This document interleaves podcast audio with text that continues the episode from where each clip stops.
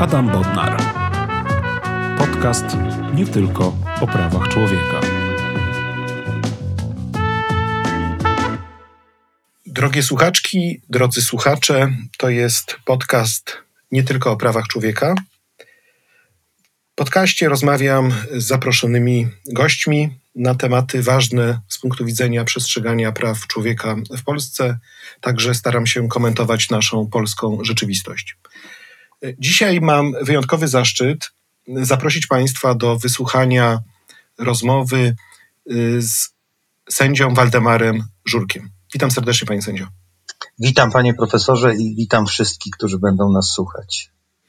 Drodzy Państwo, y, sędzia Waldemar Żurek to postać powszechnie znana w środowisku prawniczym, y, znany ze swojej bezkompromisowej obrony zasad praworządności oraz niezależnego sądownictwa.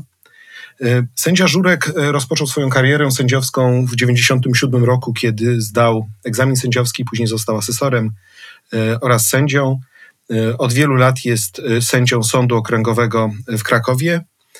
W latach 2010-2018 pełnił funkcję członka Krajowej Rady Sądownictwa, organu konstytucyjnego, którego zadaniem jest stanie na straży niezależności sądownictwa i niezawisłości sędziów.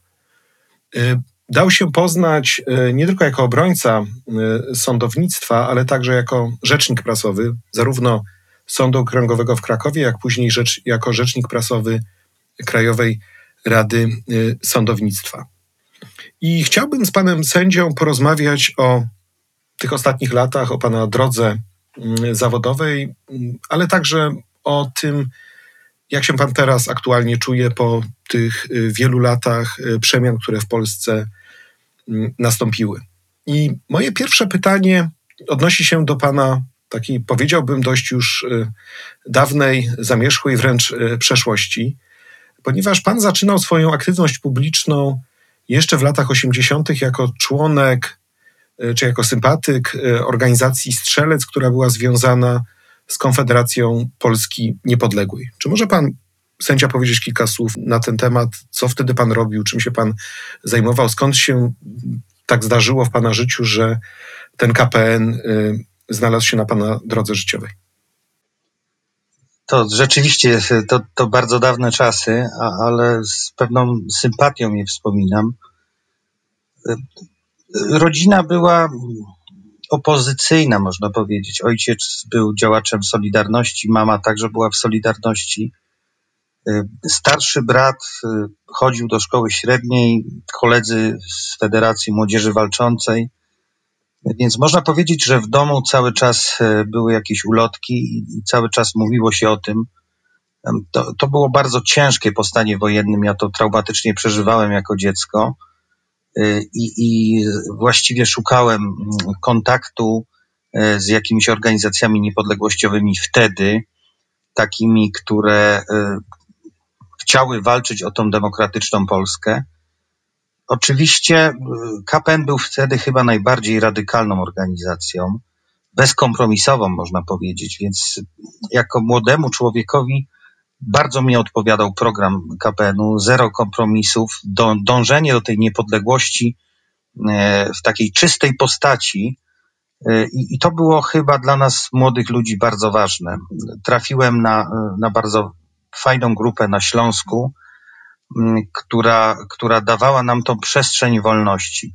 To oczywiście wtedy groziło wyrzuceniem ze szkoły wilczym biletem. E, była to komuna schyłkowa, jak my nazywamy, ale dalej bardzo niebezpieczna. Mm, pierwsze ulotki rozklejałem chyba w wieku 16 lat. To jeszcze było przed KPN-em.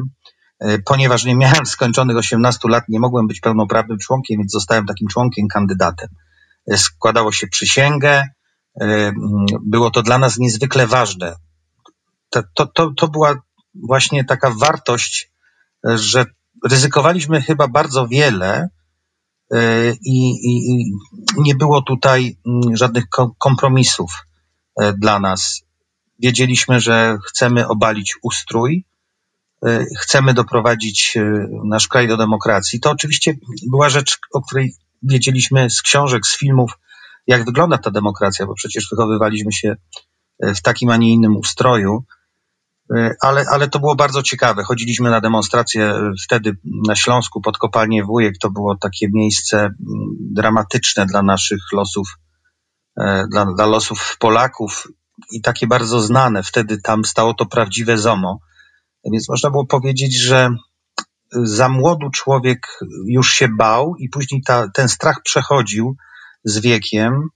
I myślę, że to mi bardzo dużo dało, że to mi bardzo dużo dało na lata. Przede wszystkim e, to, że warto, warto jest walczyć y, o wartości i warto jest poświęcać praktycznie wszystko, bo myśmy wtedy byli gotowi na najwyższe poświęcenia, bo nikt nie wiedział, jak skończy się komuna, ile lat będzie trwała.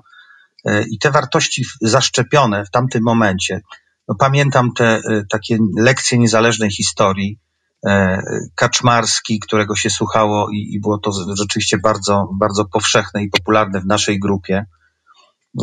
I, I, to było dla mnie bardzo ważne, że, żeby coś robić, żeby zmieniać tą rzeczywistość. I to rzeczywiście chyba weszło mi w krew. Ten brak lęku przed działalnością, jednocześnie to, że trzeba zmieniać rzeczywistość myślę, że to mi dał ten KPN. I, i myśmy wtedy nie mieli, prawda, żadnych bonusów, że, że się coś zmieni, że będzie lepiej, e, że coś zyskamy na tym. Właściwie mogliśmy tylko stracić. Więc, to było takie czysto ideowe i to było chyba naj, najpiękniejsze w, w tej działalności. Ona nie była długa, bo później komuna padła. E, proponowano mi wtedy, żebym startował e, do parlamentu jako bardzo młody człowiek, ale ja uznałem, że teraz czas się kształcić i poszedłem na studia bo wiedziałem, że, że ten nasz kraj musi, musi mieć kadrę po prostu ludzi, którzy będą mieli wartości i którzy będą mieli też wiedzę. Także to jest piękny okres. Wspominam go z pewnym sentymentem. No i został pan, y, dokonał pan wyboru, y, został pan sędzią. W jednym z wywiadów y, dla Małgorzaty Kryszkiewicz pan powiedział, że nie chciał pan zostać adwokatem, nie chciał pan pójść w działalność komercyjną, aczkolwiek wtedy przecież wielu absolwentów prawa na Uniwersytecie Jagiellońskim angażowało się w działalność komercyjną i zrobiło naprawdę wielkie pieniądze. Teraz mają świetnie prosperujące e, kancelarie. Natomiast jak już pan został sędzią, to zaangażował się pan w działalność e, Stowarzyszenia Sędziów Polskich Justicja. E, ja akurat zacząłem swoją działalność publiczną w 2004 roku i miałem wielokrotnie kontakt z właśnie ze Stowarzyszeniem Justicja i pamiętam tak zwaną starą justicję, której bardzo zależało na reformie e, sądownictwa. Na różne sposoby staraliście się wtedy pokazać, że warto sądy zmieniać, warto sądy otwierać na obywateli, warto je przybliżać y, społeczeństwu. I pamiętam, że Justicja też przedstawiała no, szereg różnych takich konstruktywnych pomysłów: przyjazny sąd, y, lepsza komunikacja y, z obywatelami, lepsze zarządzanie sądami. Ale mam takie pytanie, bo jak to wspominam, to się zastanawiam, no ale dlaczego to nie trafiło na podatny grunt? Dlaczego te sądy, pomimo waszych wysiłków, nie chciały się zreformować, nie chciały się otwierać, nie chciały y, lepiej y, legitymować swojej działalności w stosunku do obywateli? Jak pan sędzia myśli? Oczywiście to był bardzo trudny czas i musimy mieć świadomość, czym była justicja. Y, wtedy to, był, to była niewielka organizacja. Wielu sędziów wiedziało, że istnieje, ale nie wiedziało zupełnie, co to takiego jest naprawdę. Y, I to jest jak gdyby jeden aspekt, więc y, ta mała organizacja nie miała ani struktury odpowiedniej, ani odpowiednich środków, ani odpowiednich możliwości.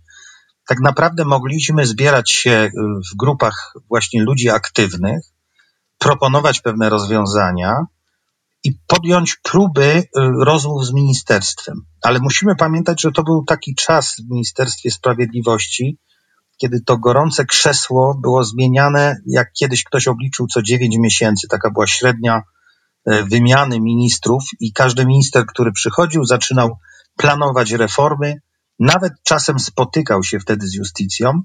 E, później okazało się, że wszystkie jego plany e, poprzednik, jego następca próbuje reformować, zmieniać, ma swoje pomysły i nic tak naprawdę nie, nie było reformowane strukturalnie, jakbyśmy to dzisiaj powiedzieli. Więc były to takie reformy z doskoku, e, raczej opierane na y, jakichś dobrych prezesach sądów, którzy potrafili sobie lepiej zorganizować pracę, ale nie, nie było tutaj takiej siły sprawczej ze strony E, ze strony właściwie Ministerstwa Sprawiedliwości czy rządu, który powinien, e, powinien tym się przejmować. Były oczywiście reformy incydentalne, Krajowy Rejestr Sądowy, e, księgi wieczyste, czyli coś, co dla podmiotów gospodarczych było niezwykle istotne, ale szereg rzeczy, które proponowaliśmy, w ogóle nie, nie weszły w taką fazę realizacji. Myśmy oczywiście pisali opracowania, proponowali, ale, ale nie mieliśmy tych mocy sprawczych nie, niezwykle ważne było dla nas na pewno opracowanie kodeksu etyki y, sędziego. To było coś, co było przełomem wtedy. Ja pamiętam, brałem w tym czynny udział. Y, to był pierwszy taki kodeks w Polsce y, i sama dyskusja, która została wywołana w środowisku, co sędziemu wolno, czego nie wypada. Oczywiście ta justycja, tak zwana stara, przeżywała też kryzys i myśmy mieli tego świadomość. Powstała grupa inicjatywna, która próbowała zreformować która próbowała zreformować e, justycję w takim kształcie, nadać jej bardziej kształt masowy, e, wypracować właśnie e, mechanizmy takie wewnątrzorganizacyjne, czyli na przykład kadencyjność prezesów. I później to się niestety rozeszło. Pojawiły się osoby, które także z tej starej justycji, które chciały no, za wszelką cenę realizować jakieś swoje ambicje i tak naprawdę w pewnym momencie ja byłem zawiedziony, bo widziałem taką grupę, jak my to nazywamy, młodych wilków, E, bardzo wielu z nich dzisiaj jest twarzą tak zwanej dobrej zmiany. E, I, i, I te młode wilki zawarły taki sojusz z częścią, czy z niewielką bardzo grupą starej justycji. E, no, była to raczej chęć osiągania jakichś zaszczytów, bym powiedział, czy też jakichś pozorów władzy niż, niż realnego reformowania. Natomiast ja się bardzo cieszę, że justycja przeszła tą metamorfozę i ci y, y, ostatecznie, już po moim odejściu z justycji, jednak wygrali zwolennicy obrony praworządności. Dzisiaj to jest po prostu ogromna wartość dla nas wszystkich, że jest takie, taka duża organizacja, y, która no, nie została przez władzę w żaden sposób zwasalizowana, tylko jest tym liderem w walce o trójpodział władzy. No dobrze, ale tak, faktycznie justycja ma aktualnie około 3000 członków faktycznie jest stabilną organizacją o finansowaną głównie ze składek samych sędziów. Widzimy billboardy justycji, widzimy jej e, działalność na arenie krajowej, międzynarodowej. Teraz e, rozmawiamy dwa dni po tym, jak zostało ogłoszone, że jedna z parlamentarzystek norweskich zgłosiła justicję do pokojowej nagrody Nobla. Także trudno sobie wyobrazić na obecnym etapie większy e, sukces. Ale jednak jakbyśmy się cofnęli e, do tych lat, e, o których pan sędzia mówi, czyli lat, kiedy tak często zmieniali się ministrowie sprawiedliwości, to faktycznie co 11 miesięcy między rokiem 2007 a 2015, to czy to nie jest trochę za łatwe wytłumaczenie, zwalanie winy na E, polityków, że to politycy zawiedli, nie reformowali wymiaru sprawiedliwości, czy być może samo środowisko trochę być może się e, zamknęło na społeczeństwo i być może e, nie dopuszczało takiego świeżego powietrza, albo nie potrafiło się też ze społeczeństwem komunikować. Może jednak to, co się w sądownictwie działo wtedy, Mm, dawało jakąś taką podstawę do tego, że ludzie tak nie stanęli mm, automatycznie e, w obronie e, samych sędziów i kiedy oni zostali zaatakowani przez polityków.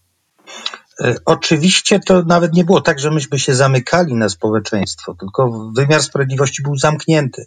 Ten wymiar, do którego ja trafiłem, to, to był taki, mm, taka skostniała jednak struktura.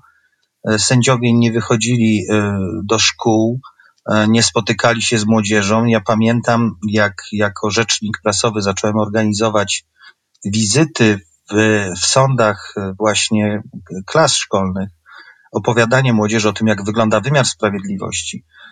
To, to rzeczywiście były rzeczy, które raczej były wyjątkiem, a nie regułą. Tam, gdzie był jakiś rzecznik prasowy, który z pasją podchodził do, do swojej funkcji, e, to wtedy miał lepsze kontakty z dziennikarzami, organizował konferencje prasowe, ale z reguły nie było to nawet mile widziane. Tak, tak, tak bym to odebrał.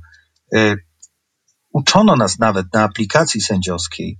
Sędzia rozmawia ze społeczeństwem tylko uzasadnieniami wyroków. A wiemy, jak było. Te uzasadnienia były mówione czy też pisane językiem prawniczym bardzo konserwatywnym, zamkniętym, często niezrozumiałym przez społeczeństwo. Jak pojawiła się jakaś trudna sprawa, którą można było wytłumaczyć prostym językiem w mediach, ani nie było chętnych, ani nie było struktury do tego, nie było woli. My mamy wygłosić swoją formułę i to był oczywiście błąd. To był ogromny błąd, yy, bo jak nie było się w tej przestrzeni publicznej, no to nie można było dotrzeć ze swoim przekazem, ale także nie można było przekonać polityków, którzy rządzili, że to akurat, co my widzimy od środka, jest ważne, że te błędy, które są w wymiarze, te przewlekłości, yy, brak kadry, to były naprawdę trudne czasy. Ja pamiętam, jak kupowało się papier, żeby można było coś wydrukować czy napisać wyrok i przynosiło się do sądu. E, zaniedbania były takie, takie naprawdę bardzo poważne, strukturalne. No proszę zwrócić uwagę na to, że wtedy funkcjonowała już Krajowa Rada Sądownictwa, ale czy ktoś znał tą nazwę? KRS był kojarzony z Krajowym Rejestrem Sądowym, Myślę, że niektórzy politycy nawet, y, nawet to wyszło w czasie debaty w 2017 roku, że jeden z senatorów tak zinterpretował skrót y, KRS, że nazwał to Krajowym Rejestrem Sądowym. Myślę, że tak, tak. To właśnie pokazywało, jak, jak, jak wielkie były zaniedbania w tej komunikacji społecznej. I to oczywiście później bardzo się odbiło y, w momencie, kiedy rozpoczęła się walka o sądy, bo, bo część osób do dzisiaj się nie przekonała do tego, że wymiar sprawiedliwości jest ważny nas się nie edukuje też y, w szkołach, w szkole średniej, która jest bardzo istotna dla takiej edukacji. Prawda, ja pamiętam to nasze jakieś wychowanie obywatelskie, które było bardzo takie pobieżne jeszcze z czasów, wiadomo jak było za komuny, ale później nawet te średnie szkoły, no nie uczy się, że, że jednak jest ten trójpodział władzy. Wielu ludzi nie zdaje sobie sprawy, że władza sądownicza jest konstytucyjną władzą że trójpodział właśnie jest po to, e, dzisiaj to widzimy w praktyce, żeby te władze balansowały się wzajemnie i żeby e, no, jedna kontrolowała w jakiś sposób drugą. E, tego, tego się nie edukuje, my nie mamy tego wpojonego ze szkoły średniej. I, ta, I ten brak edukacji niestety, niestety się odbijał, a myśmy niestety nie potrafili dotrzeć bezpośrednio do społeczeństwa. To oczywiście się radykalnie teraz zmieniło zanim dojdziemy do tej radykalnej zmiany, to mamy 25 października 2015 roku. Prawo i Sprawiedliwość wygrywa wybory parlamentarne, zapowiada głębokie zmiany. E, zaczyna się walka o Trybunał Konstytucyjny. E, Trybunał Konstytucyjny mm, zmaga się z tym naporem e, prawnym, politycznym, e, z decyzjami o niezaprzysiężeniu sędziów przez prezydenta Rzeczypospolitej, o wstawieniu do Trybunału dwóch osób, trzech osób, które są nieuprawnione do orzekania. I pamiętam dobrze tamte dni, bo pamiętam, że pan sędzia, wtedy jako rzecznik Krajowej Rady Sądownictwa, ale także jako po prostu sędzia, bardzo ostro przeciwko temu protestował. Pamiętam, że E, zarówno jako właśnie reprezentant e, Krajowej Rady Sądownictwa, ale także jako osoba, która zabierała głos w debatach publicznych. Ale z drugiej strony ja pamiętam, że nie wszyscy sędziowie tak samo do tego podchodzili. Myślę, że na przykład Sąd Najwyższy trochę tak milcząco podchodził do tego, co się działo w Trybunale Konstytucyjnym w latach 2015-2016. I czy nie ma pan sędzia takiego poczucia, że był wtedy osamotniony w tej walce, że sędziowie nie rozumieli o co chodzi i nie rozumieli, że za chwilę przyjdzie czas y, na nich i że właśnie teraz należy y, być y, przeciwko i teraz należy upominać się o niezależność Trybunału Konstytucyjnego. Oczywiście ja myślę, że to z perspektywy czasu był dla mnie najtrudniejszy czas. Rzeczywiście było tak, że środowisko nie potrafiło odczytać tych zagrożeń na samym początku było takie klasyczne polskie moja chata z kraja. Y, z jednej strony widzieliśmy rywalizację Sądu Najwyższego z Trybunałem, bo przecież ta rywalizacja była, musimy o tym powiedzieć. Y, jeden z, z organ uważał, że jest ważniejszy od drugiego, chociaż oba organy miały w naszym systemie prawnym niezwykle istotną rolę. Ale ja pamiętam też takie rozmowy, nie zapomnę do dzisiaj rozmowy z kolegą, kiedy mówiłem, jak padnie Trybunał, zostanie politycznie przejęty, to właściwie możemy mówić o rozpoczęciu końca trójpodziału władzy. Wtedy ten kolega z uśmiechem wyciągnął mi e, gdzieś miał w teczce pod, ręczą, pod ręką konstytucję i mówi: Zobacz, Krajowa Rada Sądownictwa ma kadencję określoną w konstytucji wprost. Nikt nie będzie miał większości konstytucyjnej po żadnych wyborach w Polsce, więc możemy spać spokojnie. I to było właśnie e, takim, takim symptomem braku wizji, e, że, że najistotniejszy organ, który był w tym systemie bezpiecznikiem, zostaje na naszych oczach wyeliminowany, a, a my mówimy nie, nie, ale my mamy gwarancje konstytucyjne, więc my nie musimy walczyć. Ja miałem nawet takie zarzuty, prawda, e, czy jesteś pytania z pewnym, z pewnym takim podtekstem, czy ty jesteś rzecznikiem Trybunału Konstytucyjnego? Oczywiście był wtedy problem komunikacji, moim zdaniem, ze strony Trybunału. Widzieliśmy e, samotnego często profesora Rzeplińskiego, który, no, jak wtedy też, gdy był prezesem, był takim charakterem, który nie wszystkim pasował. Musimy to sobie jasno powiedzieć. Ale Chyba wtedy, gdy został. życzenie samotnego czasami, prawda? Chyba to wynikało z jego i wynika z jego cech charakteru, że często tak. na własne życzenie był samotnym prezesem. Myślę, że tak. Myślę, że to jest, że on pochodził z tej samej szkoły, z której ja pochodziłem, to znaczy e, no, nie, nie angażujemy się, mówimy orzeczeniami, e, rzecznik prasowy czy, czy służba prasowa, to właściwie po co to wszystko jest? Ja sobie jakoś z tym poradzę. I później jak spadały na niego te kolejne ciosy, ja, ja widziałem, e, jak, jak jest mu bardzo ciężko. I myślę, że pomimo sympatii wielu osób, nie było tego odpowiedniego wsparcia. Wtedy, kiedy nie zostało opublikowane orzeczenie, wszystkie organy broniące praworządności powinny murem stanąć za Trybunałem i też powinny, moim zdaniem, udzielić y, rad, bo, bo, bo czasem ciężko jest, y, gdy władza polityczna atakuje, naprawdę ciężko jest wymyśleć dobry sposób. Pamiętamy, jak to wyglądało, czyli wpuszczenie tych dublerów do Trybunału, E, i, i te różne koncepcje, jeżeli prezydent nie odbiera przyrzeczenia, to może przed notariuszem złożyć, wysłać prezydentowi. Myślę, że nie było wtedy takiej publicznej debaty, e, która wykwitła w świecie prawników i która by wypracowała jakiś model, jak z tego wybrnąć. A myślę, że wtedy jeszcze bardzo dużo dało się uratować, ale jednak nie podjęto tej debaty, nie wsparto tego Trybunału i później jak już padł Trybunał, no, no to, to była ta wyrwa w murze, która, która wprowadziła tych, e, tych antydemokratycznych Hunów, którzy zaczęli niszczyć wszystko i, i, i bez jakichkolwiek zasad eliminować kolejne instytucje, które, które dbały o praworządność obywateli w Polsce.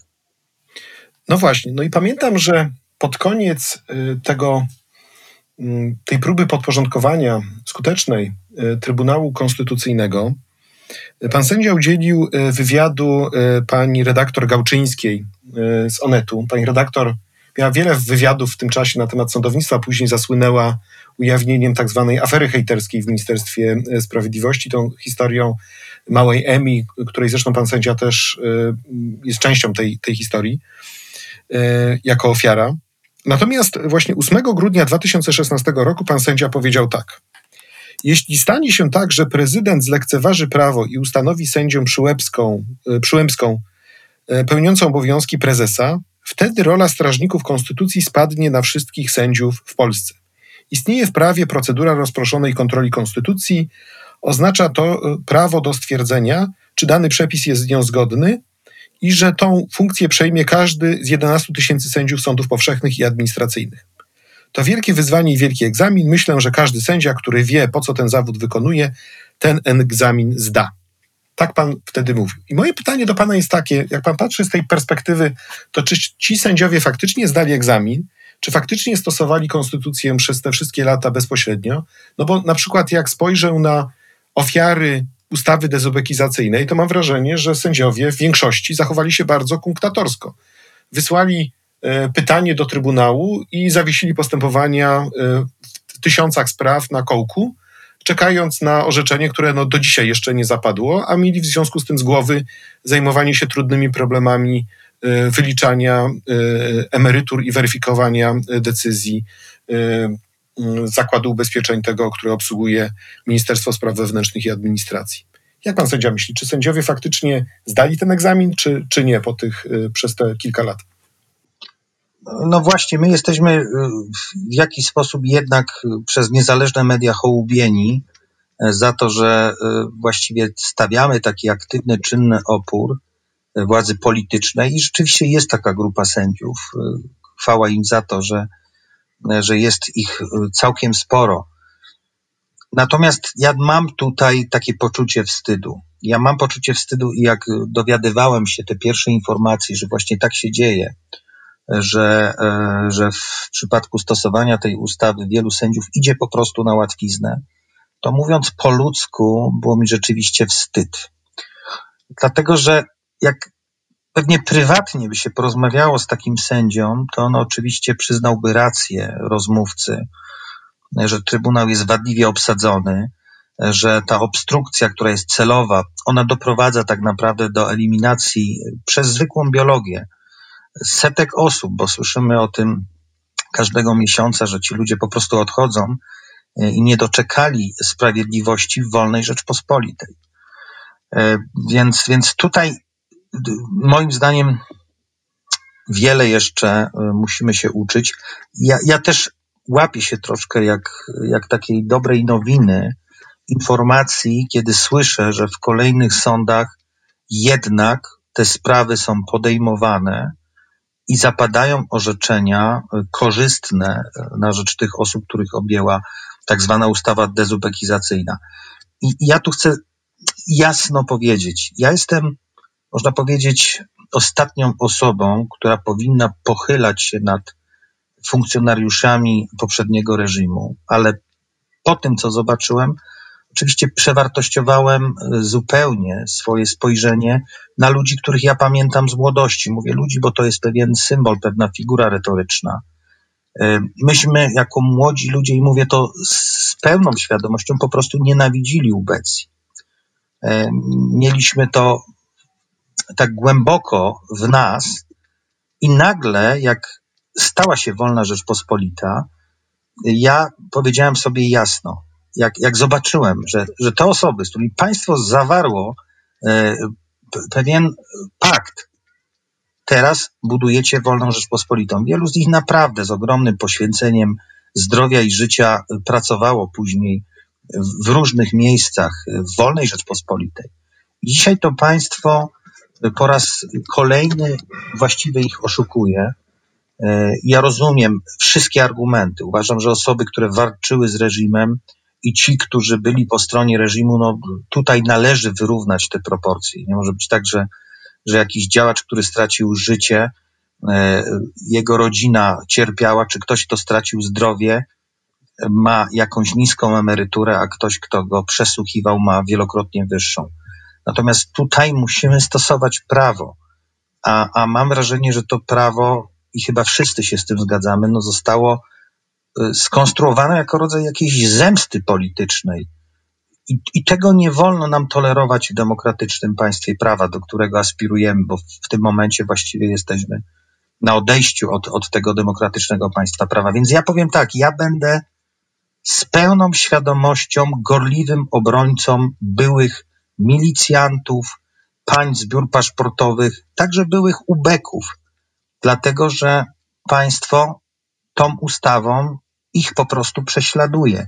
Pozbawianiem drogi do sądu, e, które jest nie tylko naszym konstytucyjnym prawem, ale także wynika z konwencji, które Polska winna respektować, jest po prostu barbarzyństwem. Takie czekanie na to, że oni wszyscy, czy w większości wymrą, przekładanie kolejny raz y, ogłoszenia wyroku. No i też taka presja na sądy, bo, bo ja wiem, że ta presja jest. Ta presja jest chociażby przez media publiczne, i, i, i, i ona jak gdyby cały czas sączy się, prawda? Wy tutaj macie zbrodniarzy i chcecie w jakiś sposób e, czynić im dobro. No, no nic bardziej mylnego. My mamy stosować prawo. Prawo nie ma być e, jakimś rodzajem zemsty, tylko, tylko ma być po prostu sprawiedliwe. Więc tutaj, tutaj możemy uderzyć się w piersi. Ja tutaj biję się w piersi. Ja nie, nie, nie sądziłem nigdy w takich wydziałach, które to, to rozstrzygały ale y, wspieram tych sędziów, którzy odważnie podejdą i podejmą te, te sprawy. i będą dawali szansę tym ludziom, że oni za życia po prostu doczekają jakiegoś rozstrzygnięcia, bo takie trwanie w zawieszeniu to jest najgorsze, y, co może być dla oceny wymiaru sprawiedliwości, bo to właśnie pokazuje, że, że, że gdzieś się boimy, że, że czegoś brakuje, że jednak ten system nas tłamsi. Jeżeli chodzi o te zmiany, które nastąpiły w sądownictwie, y, kiedy już nastąpił ten y, atak na sądy, przypomnijmy, że w 2017 roku zostały przeprowadzone E, trzy ustawy. E, Prawo ustroju sądów powszechnych, e, ustawa o Krajowej Radzie Sądownictwa oraz ustawa o Sądzie Najwyższym.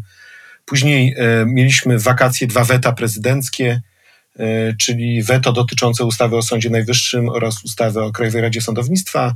Później prezydent przygotował swoje własne projekty, które mniej więcej na przełomie 2017-2018 roku zostały z pewnymi modyfikacjami e, przyjęte, no i od tego się zaczęła zmiana właśnie w Krajowej Radzie Sądownictwa. Natomiast ta zmiana nie byłaby możliwa, gdyby nie to, że mm, zaangażowali się w to mm, różni ludzie, e, którzy byli związani z Ministerstwem Sprawiedliwości, ale którzy także byli sędziami. I teraz chciałbym przeczytać e, panu sędziemu słowa na pana temat y, z pytaniem, czy wie pan, kto to powiedział. Cytuję. On pierwszy, jako członek Krajowej Rady Sądownictwa, miał odwagę publicznie powiedzieć: Dość, sędzia to niepodległy Ministerstwu Sprawiedliwości urzędnik. Wierzę głęboko, że jego postawa oraz wnioski będą częściej uwzględniane przez Radę, a on sam nie zmieni dotychczasowego kursu. Panie sędzio, kto to mógł powiedzieć? Czy to ktoś powiedział ze środka Krajowej Rady Sądownictwa? Proszę o pytanie pomocnicze. Nie. Aj, to, to trudny cytat, rzeczywiście. Nie, Może nie, nie. na ułatwienia powiem, że to jest cytat z 2014 roku, z marca 2014. Marzec 2014. Nie jestem w stanie sobie tego przypomnieć. No, zaskoczył mnie pan, panie profesorze. Otóż powiedział to sędzia Rafał Puchalski. Co pan mógłby powiedzieć na temat sędziego Rafała Puchalskiego? To, to rzeczywiście no dla mnie ogromnym rozczarowaniem jest to, że y, wielu sędziów, jednak zdecydowanie zbyt wielu, y, przeszło na służbę tak zwanej dobrej zmiany, mówię to w takim wymiarze symbolicznym, bo tak, tak nazywamy tych sędziów. Cóż mogę powiedzieć o tych osobach? Moim zdaniem w każdym systemie, w każdym zawodzie funkcjonuje grupa osób, które mają wybujałe ambicje, czasem nieproporcjonalne do umiejętności, wiedzy, czy też chęci takiej bardzo ciężkiej pracy i noszą w, gdzieś tą buławę w plecaku, ale chcieliby ją zdobyć na skróty. I wszyscy ci, których nazywamy dobrozmianowymi sędziami, zostali wyłuskani e, przez głównego kadrowego, o którym dzisiaj jest dosyć głośno. Czyli Łukasza Piebiaka? Tak, to, to chodzi o, o pana Łukasza Piebiaka, którego znałem, z którym byłem mm, no, w jakichś bezpośrednich relacjach, może nie koleżeńskich, ale, ale, e, ale mieliśmy ze sobą kontakty. Ja, ja widziałem Łukasza Piebiaka, który pracował w Ministerstwie Sprawiedliwości jako szeregowy pracownik w czasach innej koalicji rządowej, jeszcze przed Prawem i Sprawiedliwością i, i tą prawicową dzisiaj koalicją. Więc widać było, że jest to człowiek, który no, ma ogromne ambicje, jest bardzo butny w tym wszystkim. Dla mnie to jak gdyby ta buta nie pasowała do, do funkcji sędziego, która jest jednak taką funkcją służebną i trzeba, trzeba naprawdę y, mieć dużo pokory w tym zawodzie, żeby go dobrze wykonywać. Takie były moje pierwsze wrażenia. Ale on jak gdyby zaproponował wielu takim osobom jak Rafał Puchalski, że zrobią błyskawiczne kariery. I to się dzieje na naszych oczach. Ja nie mam tutaj obawy powiedzieć, że, że te awanse są przejawem nepotyzmu, że te awanse są przejawem kolesiostwa, zwykłego kolesiostwa. I te osoby, które wtedy chciały organizować dni bez wokant, domagając się podwyżki wynagrodzeń, dla sędziów. Później same poszły od razu służyć politycznemu wymiarowi sprawiedliwości, dostając dodatki, dostając stanowiska do Rafał Puchalski dzisiaj stara się e, i chyba nawet jest już po nominacji neo-KRS-u, jak my nazywamy e, obecną Krajową Radę Sądownictwa, do Izby Dyscyplinarnej Sądu Najwyższego. E, więc ja oczywiście znam błyskotliwe kariery w Sądzie Najwyższym, ale jednostek wybitnych, osób, które wybijały się w środowisku wiedzą, autorytetem i pomimo y, relatywnie młodego wieku do tego sądu kiedyś też się dostawały. To nie była, prawda, jakaś grupa starców, tylko tam było wielu bardzo zdolnych ludzi. Natomiast tutaj mamy klasyczny przykład y, y, takiego służenia władzy politycznej i dostawania za to nagród. To jest niezwykle przykre dla mnie, dlatego że to wszystko są jednak sędziowie. Ktoś kiedyś dokonywał selekcji, ktoś kiedyś wręczał im nominację. Wydawało się, że wtedy to są sędziowie, którzy będą bronić e, zasad, a okazuje się, że tak naprawdę walczą tylko o stołki dla siebie, e, wyższe wynagrodzenia i, i oni dzisiaj tworzą właśnie tą, tą kastę sędziowskich oligarchów i, i uzyskują to wszystko na zasadzie politycznego namaszczenia. To, to tak naprawdę ich dyskwalifikuje w, w oczach nie tylko moich, myślę. Także to ciekawe. To, tego się nie spodziewałem, tego cytatu. Natomiast mogę panu profesorowi jeszcze powiedzieć, bo, bo pamiętam e, dobrze ten dzień, kiedy doszło do weta prezydenta, kiedy prezydent zdecydował się na zawetowanie dwóch ustaw, ale przed tym wetem pan prezydent spotkał się z panią profesor Gersdorf, i z panem sędzią Dariuszem Zawistowskim.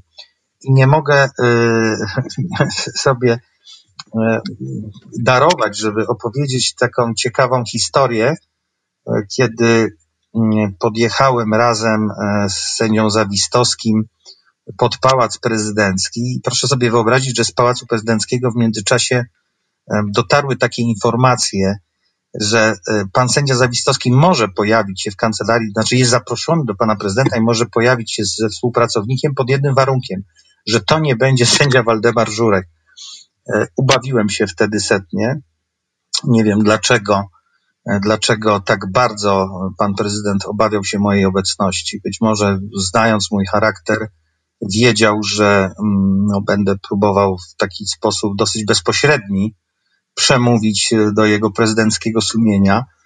Myśmy liczyli, że, że zawetuje wszystkie wtedy te ustawy, ale tak się nie stało. Natomiast ja pamiętam też, e, jak, jak była taka radość, że chociaż dwie zawetowane, a pamiętajmy, że wtedy nastroje społeczne były, e, były takie bardzo gorące. Ja mówię, no prezydent tutaj robi przysługę rządzącej partii, bo tym uspokoi nastroje społeczne, a za chwilę tylnymi drzwiami zostanie wprowadzone jeszcze gorsze rozwiązanie. No i tak chyba z perspektywy, jak się na to spojrzy, tak się stało.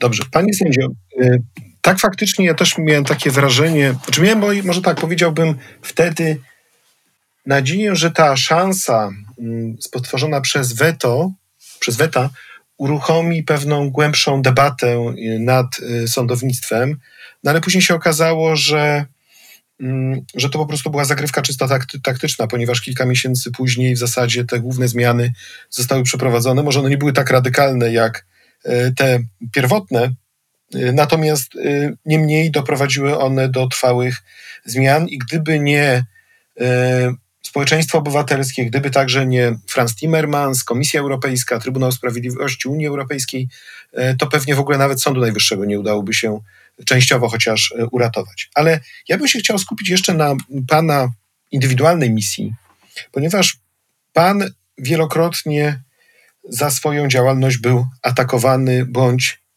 na różne sposoby represjonowany przez władzę. I moglibyśmy długo rozmawiać o różnych e, postępowaniach e, dyscyplinarnych bądź innych próbach podważenia pana autorytetu, statusu, i zaufania publicznego. Natomiast ja bym się chciał spytać w taki sposób trochę, trochę inny. Gdybyśmy mieli zastanowić się nad takimi trzema zdarzeniami z Pana życia, to które z nich bardziej, najbardziej Pana zabolało? Czy był to Mm, czy były to akcje ze strony Centralnego Biura Antykorupcyjnego, bo swego czasu przecież CBA e, próbowało weryfikować pana e, oświadczenia majątkowe i robiło to w sposób taki, no żeby panu pokazać, kto ma władzę? Czy też być może to był taki regularny hejt, który pojawiał się z ust polityków, ale także współobywateli?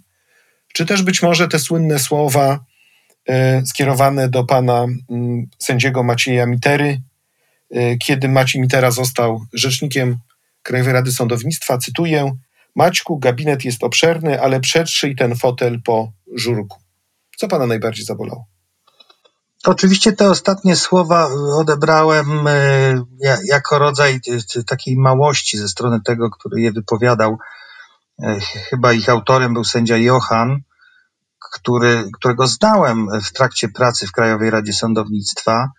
No i, no i wydawało się, że jest to człowiek, który ma w sobie jakieś pierwiastki przyzwoitości, ale później jednak życie weryfikuje takie sytuacje, ale to mnie zupełnie nie dotknęło. To, to tylko świadczy o osobach, które wypowiadają takie zdania, e, że, że to jest niestety takie bardzo płytkie i zupełnie machnąłem na to ręką.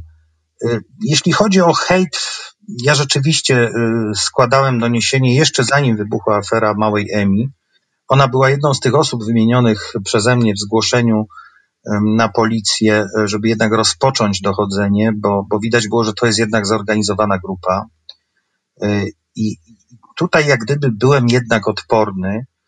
Przez lata, można powiedzieć, działalności społecznej nauczyłem się jednak, że no, człowiek jest poddawany krytyce.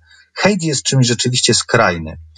E, chyba dotknęły mnie tak naprawdę dwie rzeczy e, tak bardzo mocno, dlatego że nie mamy na nie wpływu. Jedną z nich to była kontrola, y, którą CBA rozpoczęło wobec mojej żony w zaawansowanej ciąży. Moim zdaniem niestety taką, tą kontrolę wywołałem ja, bo powiedziałem wtedy agentom CBA przy kolejnych przesłuchaniach, żeby te dokumenty, te, te, te wszystkie pisma, które słali do mnie w dużej ilości, żeby były wysyłane do miejsca pracy. Ja będę odbierał je albo w Warszawie, albo w Krakowie, bo w domu jest żona, ciąża jest zagrożona i, e, i jak gdyby e, nie chciałbym jej denerwować, nie chciałbym jej stresować. I wtedy nagle e, dostaje moja małżonka wniosek kontroli.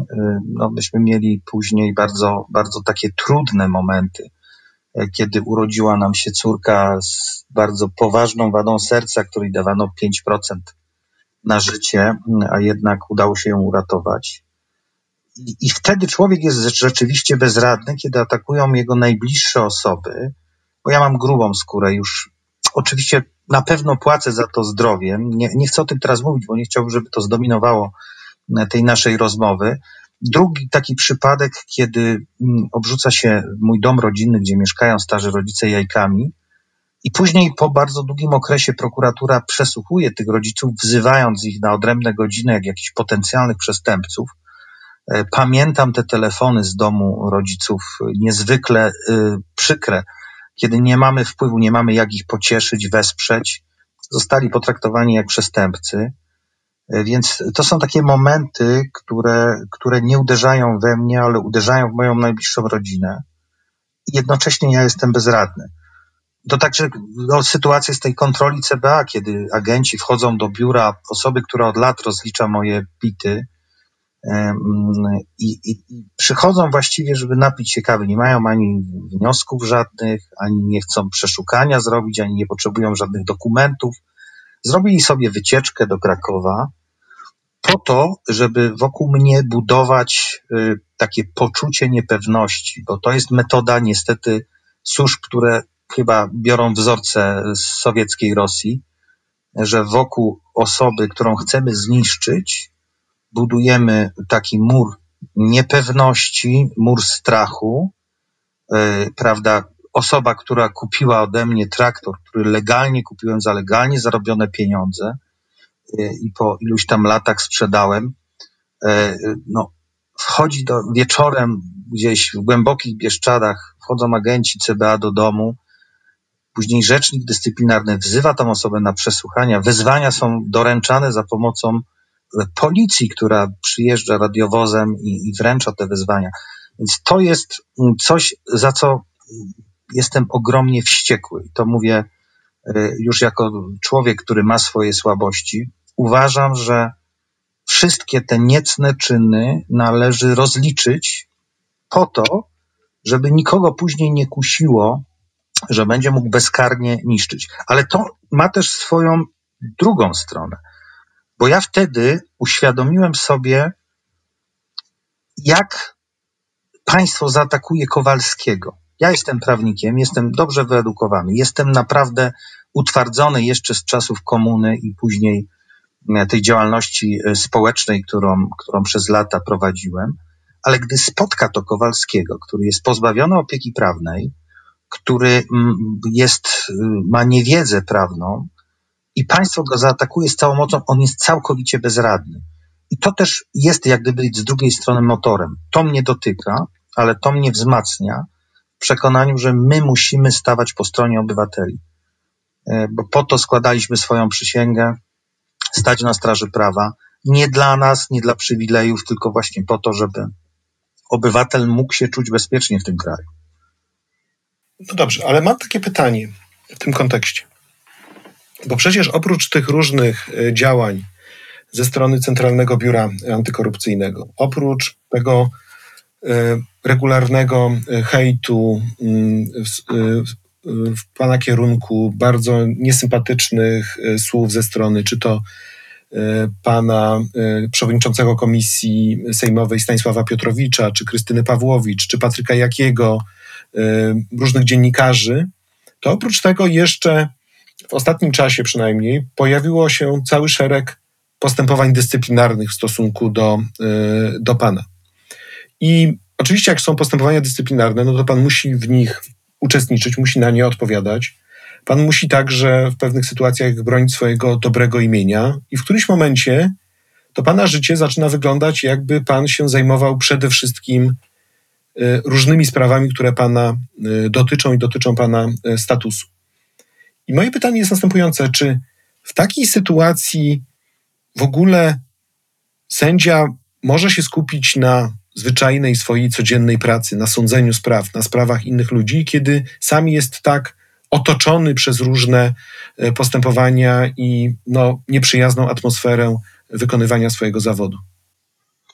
Oczywiście to jest potwornie trudne pytanie, dlatego że ja właściwie każdego ranka, jak wstaję do pracy, sobie zadaję, czy ja dzisiaj e, jestem jeszcze zdolny do bycia sędzią niezawisłym, niezależnym i takim, który no, odda się tej pracy i wyda prawidłowe rozstrzygnięcie. Nie ukrywam, że wiele rzeczy, które robię, jest dzisiaj niestety kosztem e, mojego życia osobistego, prywatnego, rodzinnego bo te sprawy wszystkie, e, o których pan profesor wspomniał, je trzeba po prostu ogarnąć po ludzku. E, na szczęście e, w tym wszystkim no, pomaga mi bardzo dos- liczna grupa prawników, świetnych profesjonalistów. Chwała im za to. Ja kiedyś próbowałem policzyć, ilu prawników mi pomagało w różnych odsłonach tych ataków, które także trwają cały czas, bo one się przecież nie skończyły. Na dzisiaj doliczyłem się 20 osób Y, to jest po prostu no, ogromna. 20? 20, 20. Są oczywiście, można powiedzieć, kancelarie bardziej zaangażowane, ale, ale y, no, ja kiedyś pewnie na, napiszę ta, taki list, który będzie dziękował tym osobom za to, co robią. No ale tych kontroli jest dużo. Tych postępowań dyscyplinarnych dzisiaj jest siedem postępowań, w tym pięć już stricte dyscyplinarnych, dwa wyjaśniające. To były te kontrole CBA, to były także przesłuchania prowadzone przez prokuraturę.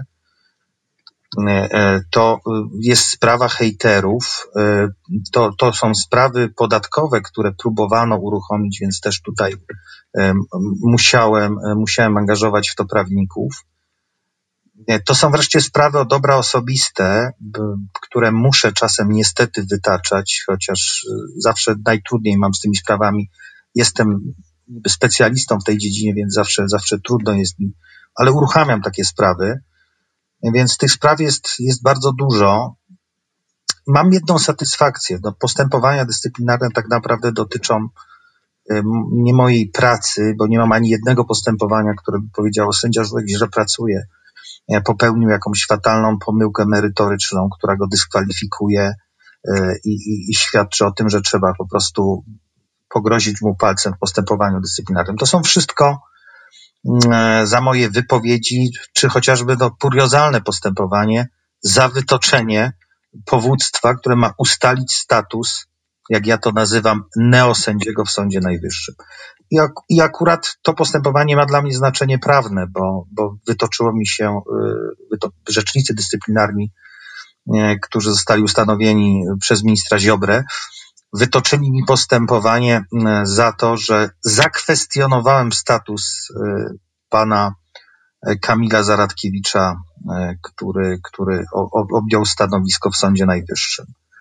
Ja mam interes prawdy, żeby ustalić, czy on rzeczywiście jest sędzią. A proszę powiedzieć, no bo jeżeli my wiemy jako obywatele, że są w polskim systemie sędziowie, którzy na różne sposoby są szykanowani przez e, władzę, którzy właśnie mają tyle spraw e, dyscyplinarnych, e, którzy mogą być nawet zawieszeni jako sędziowie, bo przecież to dotknęło sędziego Tuleję, sędzie Morawiec oraz sędziego Juszczyszyna, to czy obywatel może się współcześnie czuć bezpieczny, że państwo go ochroni, że państwo go wesprze, że w razie co będzie mógł poszukiwać obrony przed sądami? Oczywiście statystycznie rzecz biorąc, w systemie jest jeszcze wielu sędziów, którzy mają tą wewnętrzną niezawisłość, ale to jest zupełnie y, niewystarczające.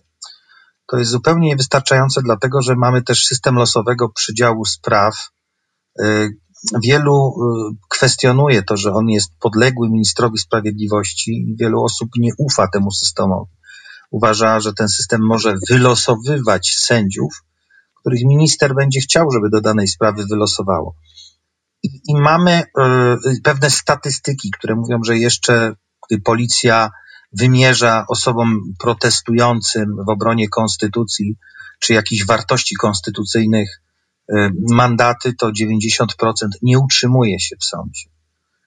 Ale y, każdy miesiąc, kiedy Neokares nominuje nowych sędziów y, i, i, są to osoby, które akurat dostały nominację dlatego, że są znajomymi królika, jak mówimy potocznie, to, to jest dla obywatela ogromne niebezpieczeństwo. Dzisiaj jego obronę zapewniają niezależni adwokaci, którzy walczą, walczą w sądach o to, żeby tego obywatela w jakiś sposób bronić, ale oni już też nie mają odpowiedniej gwarancji, dlatego że nad nimi też wisi ta nielegalnie działająca, ale jednak działająca Izba Dyscyplinarna. Na pewno następuje efekt mrożący, o którym cały czas mówimy, czyli efekt zastraszenia y, sędziów, którego my nie zobaczymy będziemy się zastanawiać, dlaczego to orzeczenie jest tak dziwne.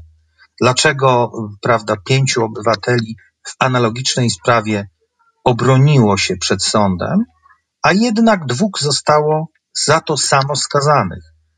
E, oczywiście, tak można powiedzieć, dzieje się w każdym e, systemie wymiaru sprawiedliwości. Nie ma identycznych e, sytuacji, identycznych orzeczeń, no ale my to niestety zaczynamy dostrzegać. Są osoby, które już z jakichś względów będą unikały rozstrzygnięcia na korzyść obywatela. A, a, a wiemy, że, że sędzia, który jest zastraszony, on nie może wypełniać prawidłowo swojej roli. On naprawdę powinien togę zawiesić na kołku i, i zmienić zawód bo, bo, bo zastraszony sędzia, sędzia, który boi się władzy politycznej, no, nie nadaje się zupełnie do wykonywania tej funkcji, bo on nie stanie po stronie obywatela wtedy, kiedy obywatel będzie miał rację.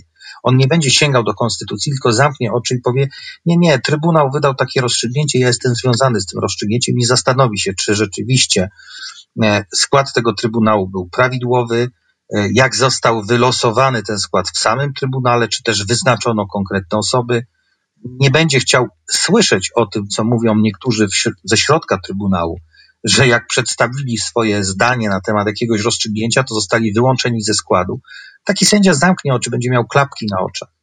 Więc systemowo nie ma już ochrony obywatela, są heroiczni sędziowie i heroiczni adwokaci, którzy, którzy stają dzielnie w sądach i oni dzisiaj y, gwarantują. No i oczywiście mamy Trybunały Europejskie. Tylko wszyscy wiemy, że y, dochodzenie sprawiedliwości w Trybunale Europejskim wymaga siły bardzo profesjonalnej pomocy prawnej i strasznie dużo czasu, a niektórzy nie mają tego czasu.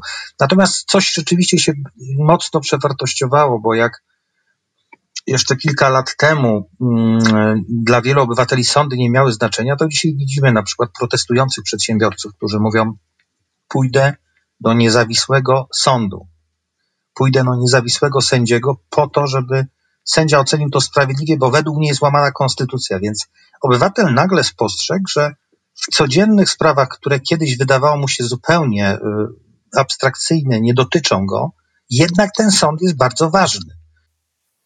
Tylko, że ja się obawiam, że nawet jeżeli y, obywatel teraz to dostrzegł, to jak minie pandemia, to on szybko zapomni i wróci do swojego zwyczajnego myślenia w takich kategoriach, że po co te sądy, za dużo zarabiają, elity i myślę, że te mechanizmy propagandowe znowu y, wrócą w najlepsze. Natomiast skoro mówimy o kwestiach Pana statusu i Pana mm, sytuacji, to ja chciałbym się spytać, e, skąd Pan sędzia bierze siłę, aby przetrwać to wszystko, aby cierpliwie znosić ataki, czekać na lepsze czasy? Czy to jest tak, że być może Pan sędzia mm, znajduje się w tym oku cyklonu, a jak wiemy, w oku cyklonu jest spokojniej, można się dokoła wiatry wieją, porywają różne y, elementy y, budowli, drzewa, gałęzie, ale w tym środku jest cisza, spokój, można się skupić na przykład na orzekaniu, na normalnej pracy.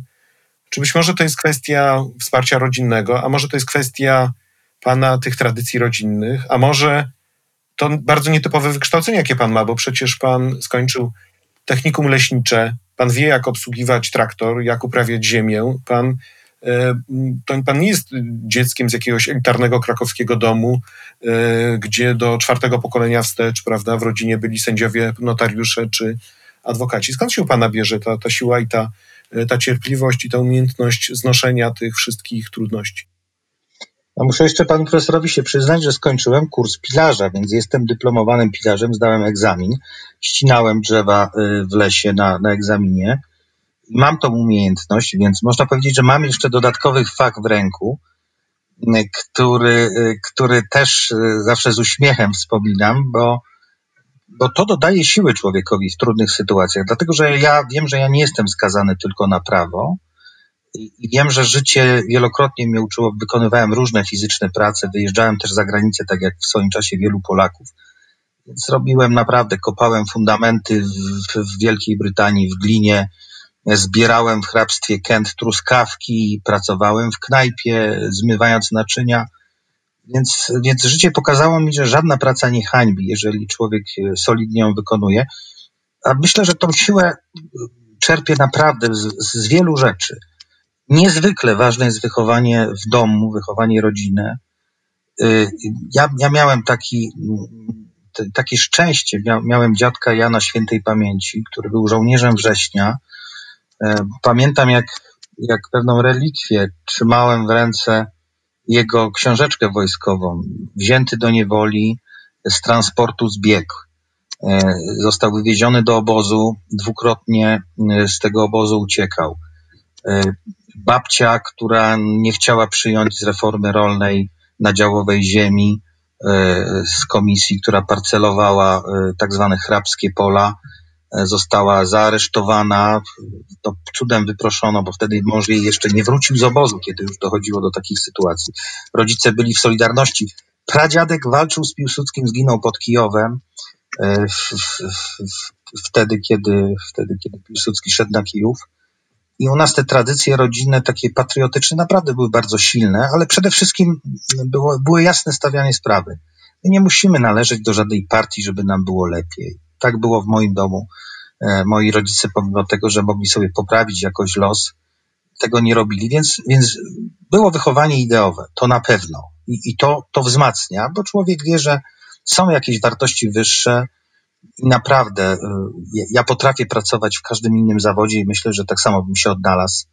E, więc to daje mi takie poczucie bezpieczeństwa. Oczywiście płaci się ogromną cenę, bo, bo, bo to nie ulega wątpliwości, że zanim człowiek przyzwyczai się do tego okładania przez państwo, które powinno jednak tego sędziego w jakiś sposób chronić przed atakami, żeby był niezależny, tak naprawdę zaczyna go atakować. I, ja mam oczywiście różne metody.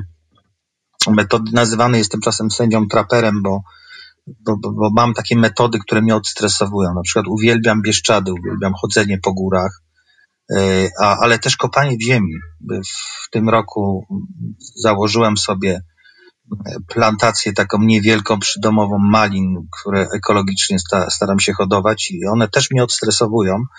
E, lubię fizyczną, ciężką pracę, więc, więc potrafię bardzo dobrze operować siekierą, e, więc nie, e, jakoś nie przeraża mnie i nie przestrasza. Ja nie jestem typem człowieka, który całe życie chodzi w garniturze, i którego władza y, potrafi zastraszyć, bo go wyrzuci z tego gabinetu, pozbawi go stanowiska, więc tutaj myślę, że, że władza ma ze mną pewien problem. Wiem, że nawet jakieś narady trwały y, w Warszawie, jak zrobić, żeby, żeby wygenerować mi jakąś sprawę karną, bo, bo takie sygnały do mnie też docierały.